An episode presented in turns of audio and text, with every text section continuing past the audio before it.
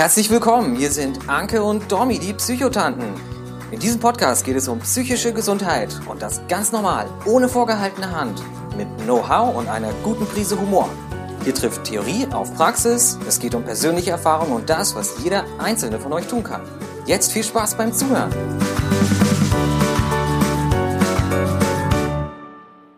Hallo und herzlich willkommen zu einer neuen Folge von den Psychotanten. Jetzt hatten wir ja letztes Mal sozusagen meine erste Diagnose, die Borderline. Und heute wird es um das Thema Abhängigkeit und vor allem ein Thema mit Alkohol gehen.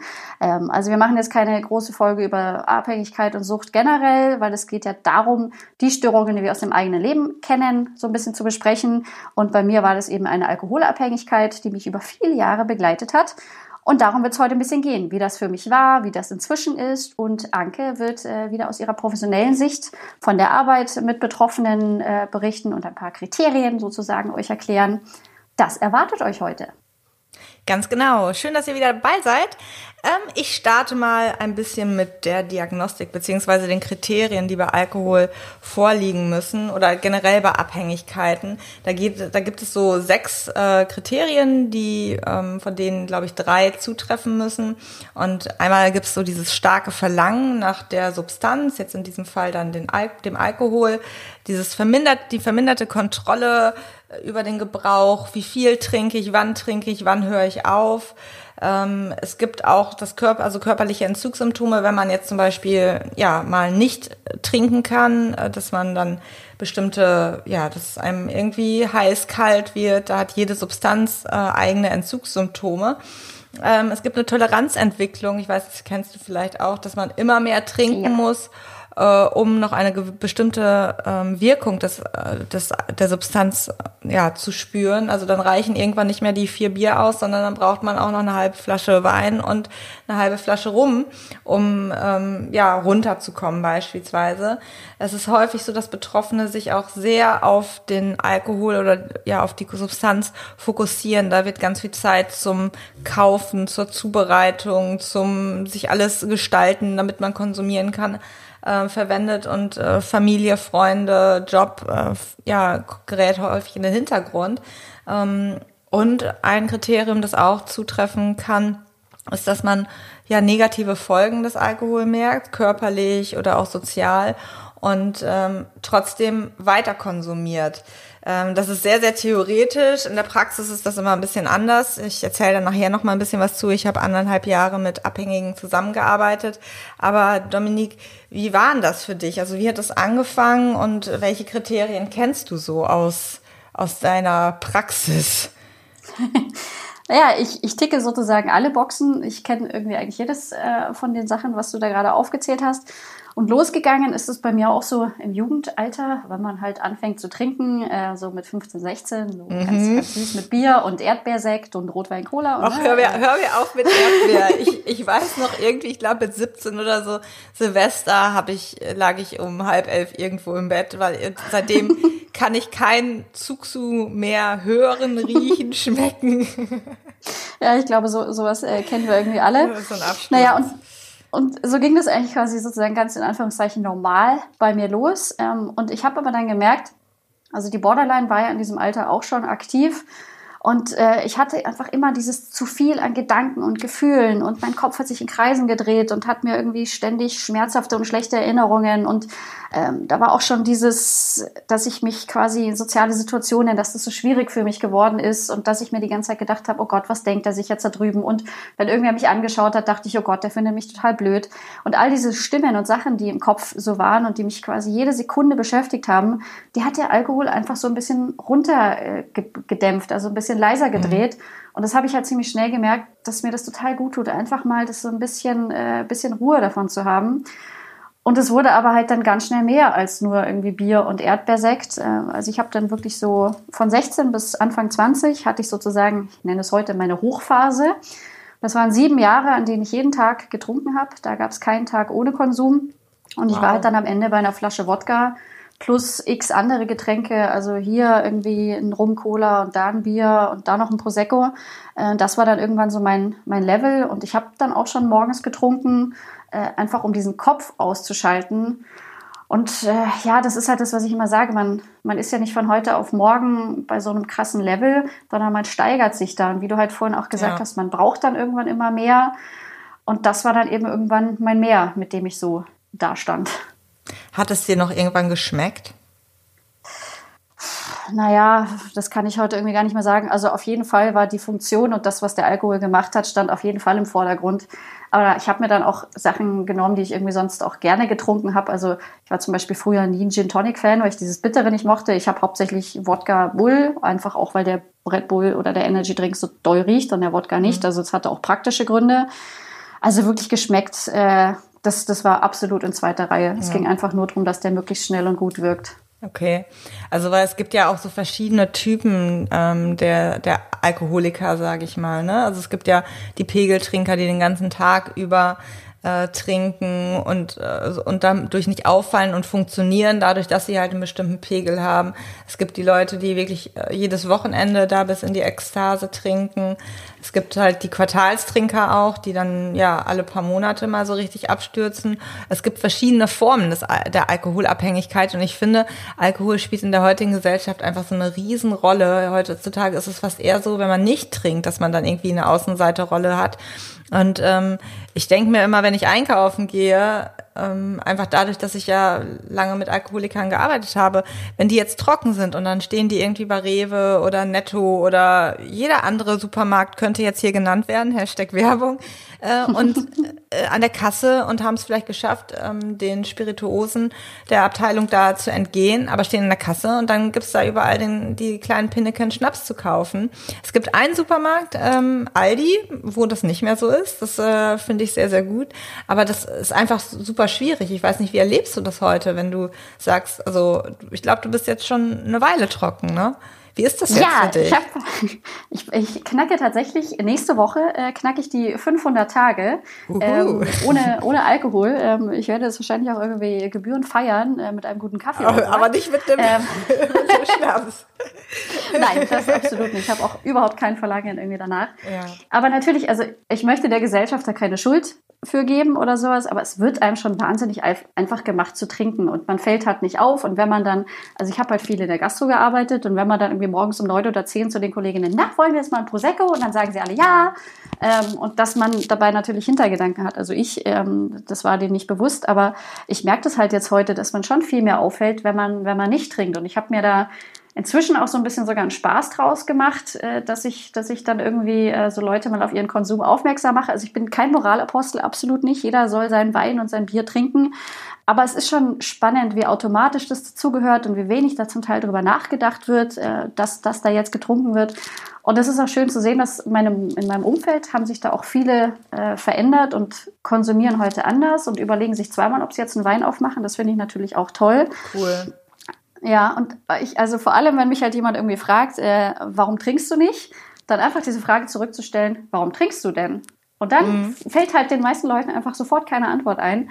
Äh, das ist dann schon irgendwie mal sehr spannend. Aber ich muss dann auch sagen, ich habe es als Frau definitiv leichter als Männer. Mhm. Ähm, also ich bin halt auch noch Sportlerin äh, und im Zweifelsfall denkt halt dann irgendwie jeder, ich bin schwanger. Ja, genau. Und, äh, und als Mann steht man halt dann gleich, gleich irgendwie so, was, Loser, willst du kein Weißbier äh, hier in Bayern? Das ja. finde ich schon ziemlich schlimm, dass wir da in so einer Situation sind, dass halt die, die nicht trinken, sich irgendwie rechtfertigen müssen. Ja, du hast da gerade was ganz Spannendes gesagt, also dieses, ja, warum trinkst du denn, ne? Dass du diese Frage zurückstellst.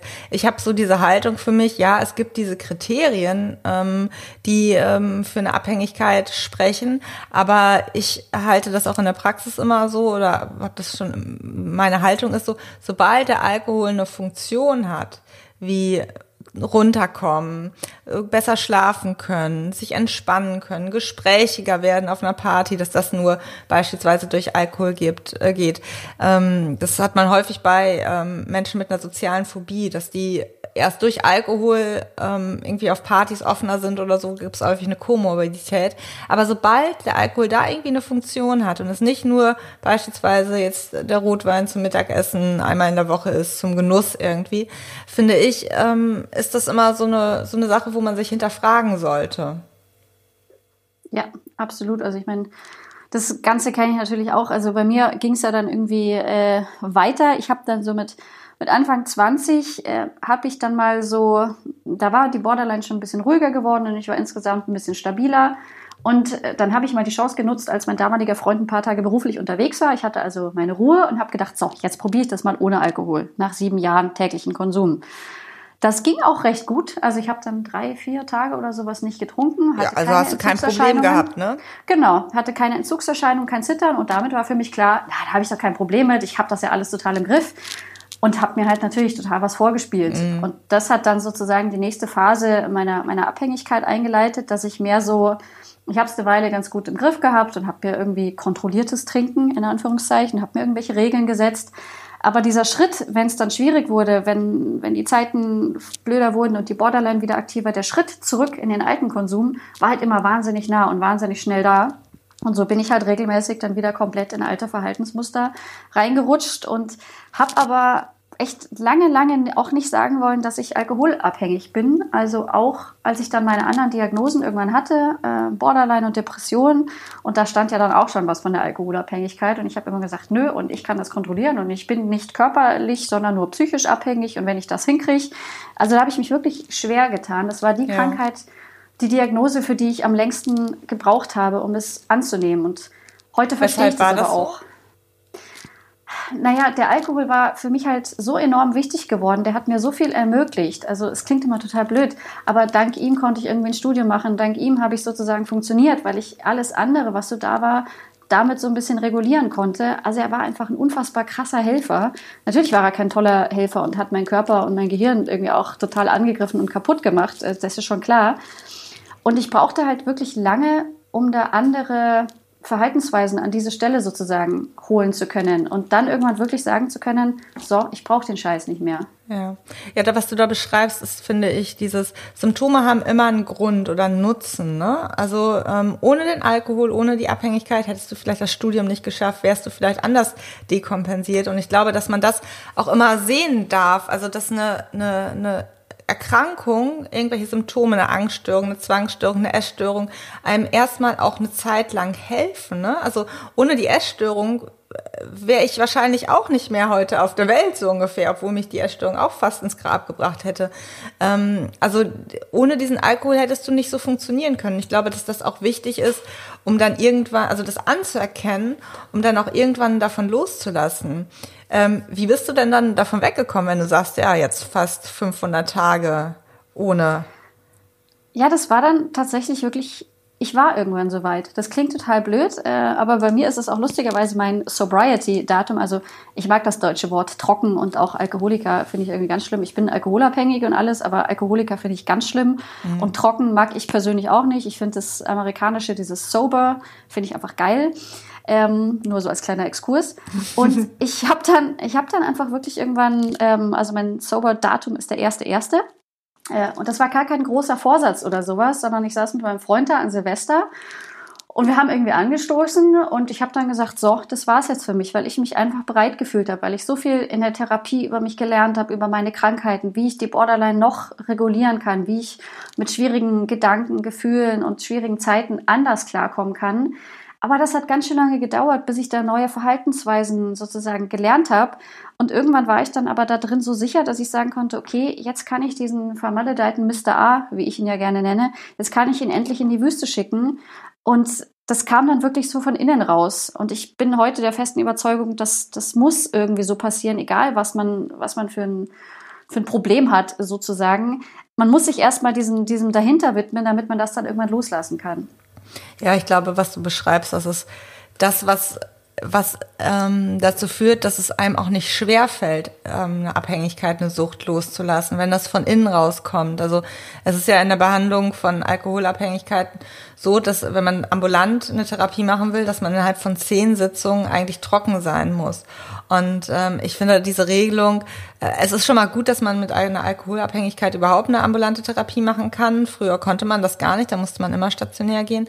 Aber ähm, diesen Druck von außen, dass jemand dann sagt, ja, ich, ich trinke jetzt nur nicht, weil sonst kann ich die Therapie nicht weitermachen. Das kann für manche hilfreich sein, aber ich glaube, dieses langfristige, dieses ähm, dauerhafte trocken sein funktioniert eher, wenn man das aus, von innen raus macht und nicht so von außen. Und das war auch bei mir, also da ist die Parallele, ich finde Essstörungen, Sucht, es passt irgendwie auch so ein bisschen dieses, meine Therapeutin hat mich auch nie unter Druck gesetzt, so, ähm, und alles, was ich da gemacht habe, war auch immer aus mir raus. Und dann ist es halt effektiv. Und ich glaube, dass äh, du da, dass das ja ein Glücksgriff mit deiner Therapeutin auch war, dass sie das so mitgemacht hat, ne? Absolut. Die hat mir da wirklich alle Zeit der Welt gegeben, hat natürlich irgendwie ein kritisches Auge äh, drauf gehabt, aber hat irgendwie erkannt, dass das bei mir so nicht funktioniert, sozusagen, und hat, hat mich da dann wirklich schon immer wieder äh, unterstützt drin und was ich halt auch so wichtig fand, dass wenn ich jetzt wieder einen Rückfall hatte oder wenn ich wieder getrunken habe, dass sie da nicht gleich sofort, oh toll, jetzt haben sie es wieder nicht hinbekommen, sondern wir haben dann damit gearbeitet. Und das war für mich enorm wichtig. Nicht noch dieses, ich habe mich selber eh schon wie eine Versagerin gefühlt, das muss mir dann nicht noch meine Therapeutin irgendwie zusätzlich sagen. Und da bin ich wahnsinnig dankbar. Ja. Also ich glaube, dass so, was du da so beschreibst, ist so diese Haltung, dass es kein Rückfall ist. Also ich habe ja anderthalb Jahre in einer Entgiftungs, ähm, auf einer Entgiftungsstation gearbeitet während meiner Ausbildung.